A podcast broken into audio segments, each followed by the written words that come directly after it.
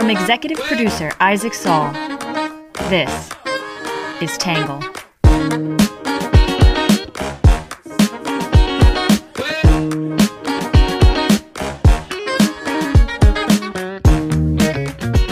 Good morning, good afternoon, and good evening, and welcome to the Tangle Podcast, a place where you get views from across the political spectrum, some independent thinking without all that hysterical nonsense you find everywhere else.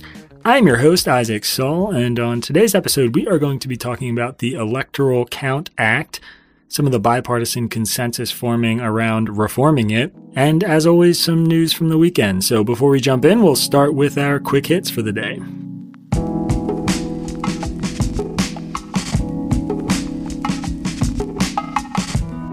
First up, a gunman died after an 11 hour standoff with law enforcement where he took four people hostage inside a Texas synagogue. The man was identified as a 44 year old UK national named Malik Faisal Akram. It is still unclear whether he was killed by law enforcement or killed himself. Number two, seven U.S. senators flew to Ukraine in a show of solidarity as concerns rise that Russia is planning to provoke war along the Ukrainian border. Number three, House Democrats running for re election in swing districts are pushing for a new strategy to break up the Build Back Better plan before the midterms. Number four, Beijing Winter Olympic organizers canceled a plan to sell public tickets citing the COVID 19 outbreak. Number five, tension between former President Donald Trump and Florida Governor Ron DeSantis is said to be rising as the two are considered favorites to be the Republican nominee for president in 2024.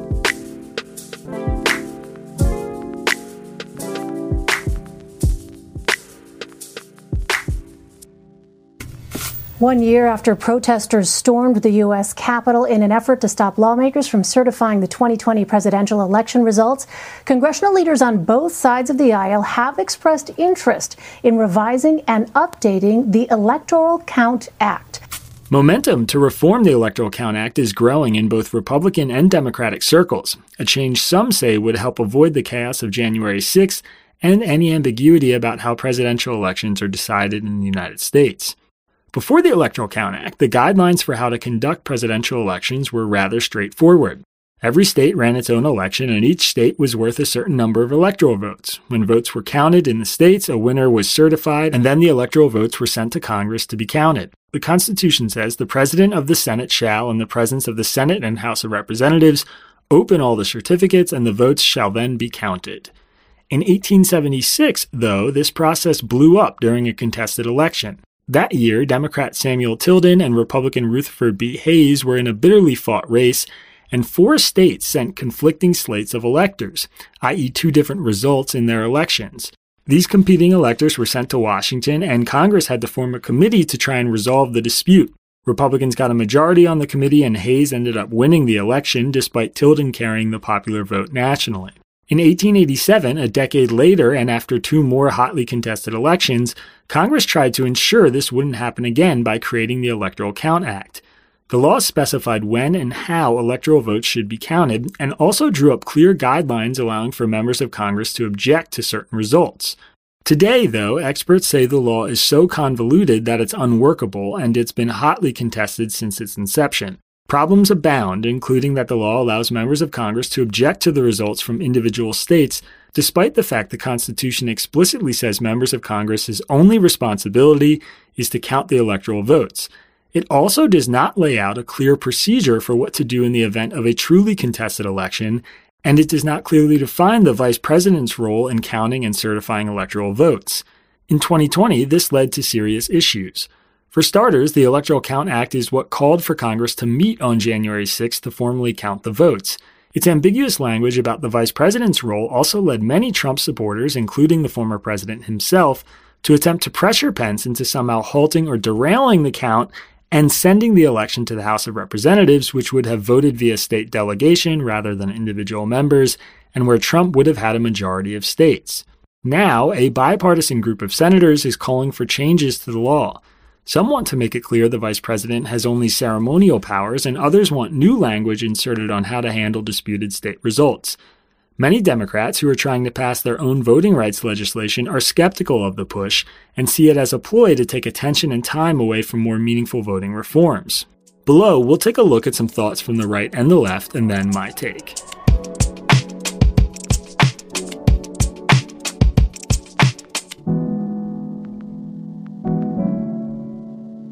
First off, it's worth noting that there is some common ground here. There's actually broad consensus forming here across the political spectrum.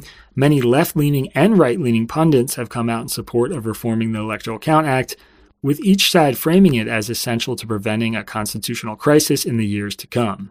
So, what is the right saying? Conservatives are supporting ECA reforms, saying clarity is needed in the law. Some say Biden has said he wants a bipartisan win, and this would be one. Democrats have also abused the ECA and could object to results in 2024.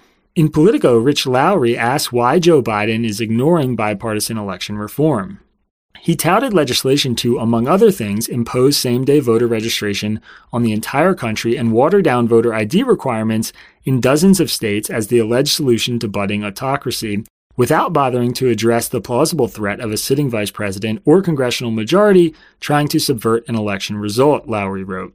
The bipartisan effort Biden steered clear of is, of course, the push to tighten up the Electoral Count Act, the muddled 140 year old law setting out how Congress considers electoral votes from the states in presidential elections.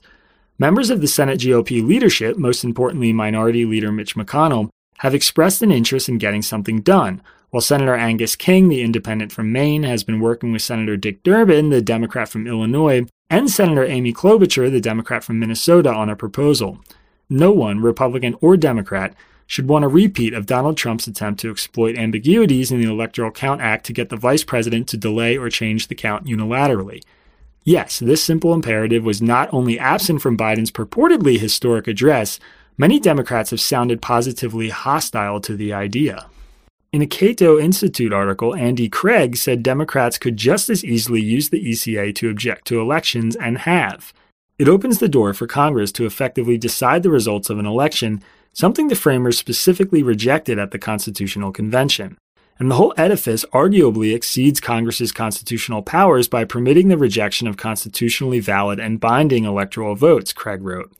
2020 wasn't the first time in recent years that objections have been raised to counting electoral votes. As many Republicans noted, there was some Democratic hypocrisy here. Democrats in the House raised objections to results in 2016, 2004, and 2000. In other words, every presidential election won by Republicans in this century. One of those times, they found a willing Senate co sponsor, forcing the House and Senate to adjourn to their respective chambers and debate a baseless protest driven by debunked conspiracy theories. Sound familiar? Craig said. Suppose that in 2024 or a subsequent election, there are Democratic majorities in Congress and a Democratic vice president, as is currently the case. Are Republicans comfortable letting their election wins depend on Democratic acquiescence? The Wall Street Journal editorial board also endorsed reforming the Electoral Count Act. New statutory language could clarify that once legal challenges are over and the Electoral College votes, Congress can't change the outcome, they wrote. Disputes in the states would be settled in the states, with the judiciary as the best forum to adjudicate. Rewriting or repealing the Electoral Count Act leaves neither party with a partisan advantage. Now is also a good time to pass such legislation since no one knows who will control each chamber of Congress in 2025. Democrats keep saying January 6 must never happen again, but their main goal seems to be to use the memory of that day against Republicans in 2022, the board said. If they're honest about their never again, they'll grab the Electoral Count Act issue, or Republicans could turn the electoral tables on Democrats by grabbing it first. If Congress does nothing, Americans are likely to conclude that January 6th has become one more political prop for partisan gain. All right, so that's it for what the right is saying, and this is what the left is saying.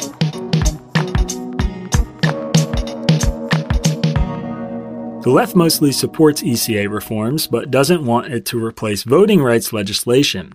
Some say they are necessary to prevent another January 6th, and Democrats should take an offer to change them if they get it. Others say ECA reform should only come after or as part of a larger voting rights legislation. The Washington Post editorial board said reforming the Electoral Count Act is necessary to stabilize democracy. Lawless as it was, the mob attack on the Capitol accompanied an attempt to validate President Donald Trump's bogus fraud claims through ostensibly legal means, the board wrote. Seizing on vague language in an 1887 law governing Congress's counting of electoral votes, Republicans such as Senators Ted Cruz and Josh Hawley sought to reject slates from states Mr. Trump contested, even though their validity was not in real dispute. This was supposedly necessary so Congress could investigate potential fraud and election irregularities and enact election integrity measures. In reality, the maneuver would have opened the door to the overturning of the 2020 presidential election and future ones by a partisan majority of Congress, whereupon our democracy would enter a death spiral. Those latter words were spoken on January 6, 2021, not by some alarmist Biden partisan, but by then Senate Majority Leader Mitch McConnell. A solid majority of the Senate, Democrats, and Republicans agreed, the board said. What's still overdue is corresponding legislative action. Congress should reform the 1887 law known as the Electoral Count Act before it's used to justify more subversion of democracy.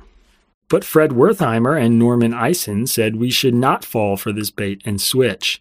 Some of these individuals point to the fact that ambiguities in the ECA may have contributed to the chaos exactly one year ago on January 6, 2021.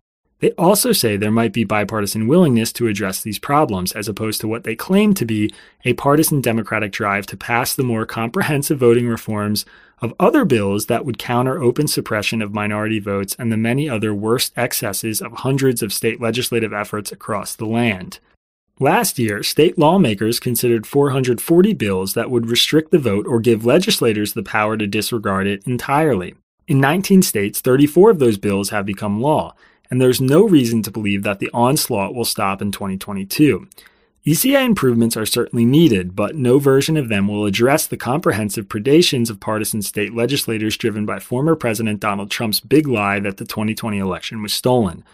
Passing broader legislation would. Protecting the fundamental right to vote is not a partisan act. In the New Republic, Matt Ford wrote that Democrats should take it if Republicans want to reform the Electoral Count Act. Despite the insurrection, Republicans have good reasons to want to reform the law as well, he wrote. For one, they aren't the party that's shown the greatest willingness to invoke the ECA over the last few decades.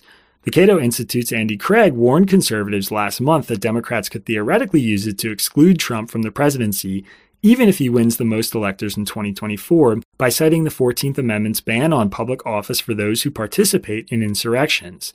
In the long term, Craig noted, Democrats could also use it as a backdoor mechanism to hand the presidency to whoever wins the popular vote, rendering the Electoral College superfluous without the trouble of amending the Constitution. For Democrats, the good governance justifications for rewriting the ECA are obvious, he added. A party that claims to champion the American democratic process cannot reasonably stomach a law that allows it to be subverted by the whims of a few hundred members of Congress. Though it was written with something resembling good intentions, a law designed to prevent the instability of disputed elections has instead become a key factor in that instability itself. Congressional Democrats have no shortage of good ideas for election reform and improving our democracy. Few, if any, are as urgent as this one.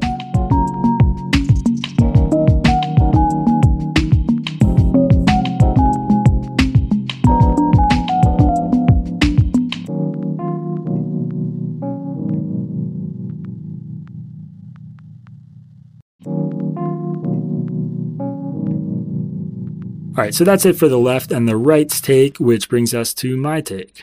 So, reforming the ECA sounds great so long as it's done correctly. The biggest need at the federal level is clarification. Any update to the Electoral Count Act should do a few things. First, make it clear that Congress cannot change or reject state certified election results. This is important for Democrats and Republicans both, who have had members of Congress objecting every time they lost for the last 20 years. Their job is to count the electoral votes. If competing state votes come in, or a state's results have not or cannot be settled by its own procedures and courts, then there should be a mechanism in place for Congress to delay certification until that dispute is settled. Otherwise, they should not have a role in determining the outcome. Second, make it unambiguous that the vice president has no role except to oversee this count. Conspiracies were so rampant last year that someone literally bet me $15,000 in gold Joe Biden wouldn't be inaugurated on January 20th wholly and completely convinced that there was a legitimate process for a vice president to overturn certified state election results. There wasn't, there isn't, and there should never be, and there should be no doubt about this. Congress's job is not to recount a state's election tally.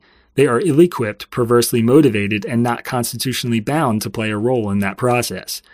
Every state needs laws on the books that dictate clearly which votes Congress should count if a competing state electors are sent in. Otherwise, a process can be laid out. But this is extremely rare and did not happen in 2020 because state laws and courts have robust protections to prevent such a situation. Hence, my confidence throughout 2020 that the election was over, Biden had won, and the results would not change. Now, I understand Democrats' hesitation.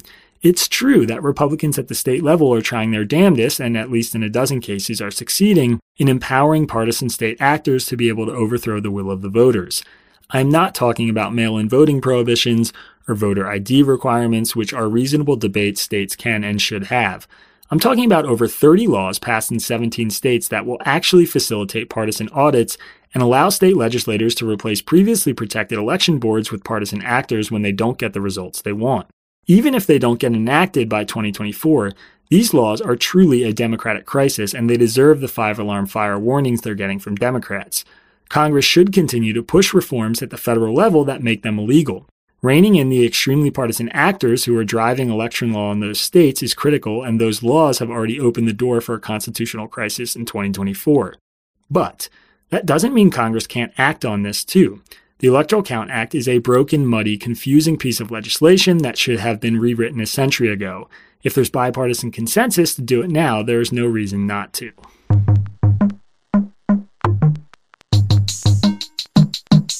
All right, that brings us to our reader question of the day. This one's from Matt in Richmond, Virginia. He said the biggest problem I see with American politics is that our system doesn't reward politicians, it rewards campaigners. People who can fundraise, schmooze party power brokers, and develop cult personalities are the ones elected and cemented in Congress. They operate on the reality that getting elected is how you stay in power. What you do while you're in power is not as important. How can we reward being good at the job of governing and discouraging the need for politicians to self promote? Our term limits a solution. I was wondering if you had written about any reform ideas before or know of any ideas being discussed in political circles. So, this is a great question. One of the reasons members of Congress spend so much time campaigning is that private donations funding elections are so critical to winning. This isn't always true. People do win elections even when they have less money, but it is absolutely baked into how national elections work. Term limits are definitely an option that could theoretically solve the issue of incumbents worrying about little else besides fundraising to stay in power. Incumbents have an inherent advantage because they enjoy the bully pulpit of already being in Congress, on top of being able to court donors because they hold power and can act in ways their donors want. I'm actually interviewing a term limits advocate this week for the podcast, so you'll have some more information and stuff to chew on about that pretty soon. Others, though, have proposed public campaign financing. This is a system where donations are matched and multiplied in a way that levels the playing field with major corporate and wealthy donors. There are all sorts of different ways to structure publicly funded elections, many of which I find compelling for different reasons. But if you're interested in reforms to get politicians to respond to the will of the voter and not corporate or wealthy donors, that's a good place to start. It's definitely something we're going to cover here at Tangle in the future.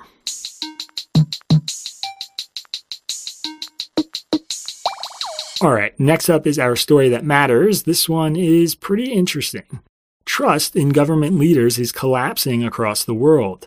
A new survey of 35,000 respondents across 28 countries shows a majority of people, 66%, believe government leaders are purposely trying to mislead people by saying things they know are false or gross exaggerations.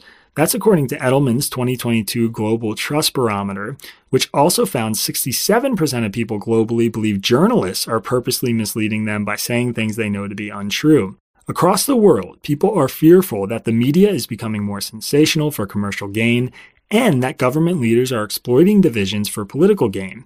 Axios has a fascinating report on this survey, which you can find a link to in today's newsletter.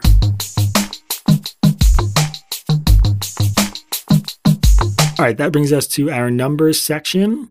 147 is the number of Republicans who voted to halt the certification of the 2020 election. Three is the number of Republican senators who decided not to object to the election results after the storming of the Capitol. 35% is the percentage of registered voters who said the results of the 2020 presidential election should be overturned. That's according to an October 2021 poll.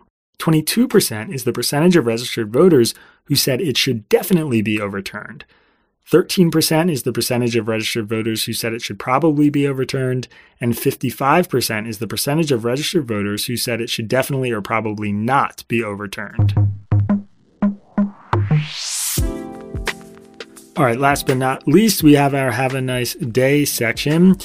Last week, Angelina Gonzalez received a letter that had been sent 76 years ago.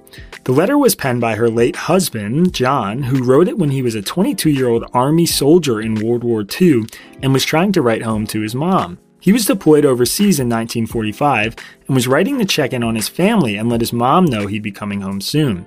Angelina and John didn't know each other when he wrote the letter, the USPS found the letter at a Pittsburgh distribution center and sent it to Angelina, along with a note explaining how it was found and the Postal Service workers' efforts to preserve and deliver it.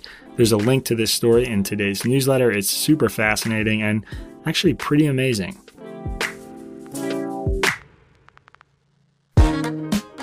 All right, everybody, that is it for today's podcast. As always, if you want to support this work, you can check out the episode description for some links to do that. But the best thing you can do is give us a five star rating and spread the word to your friends by sending the podcast around. Thanks so much for tuning in, and we'll see you tomorrow.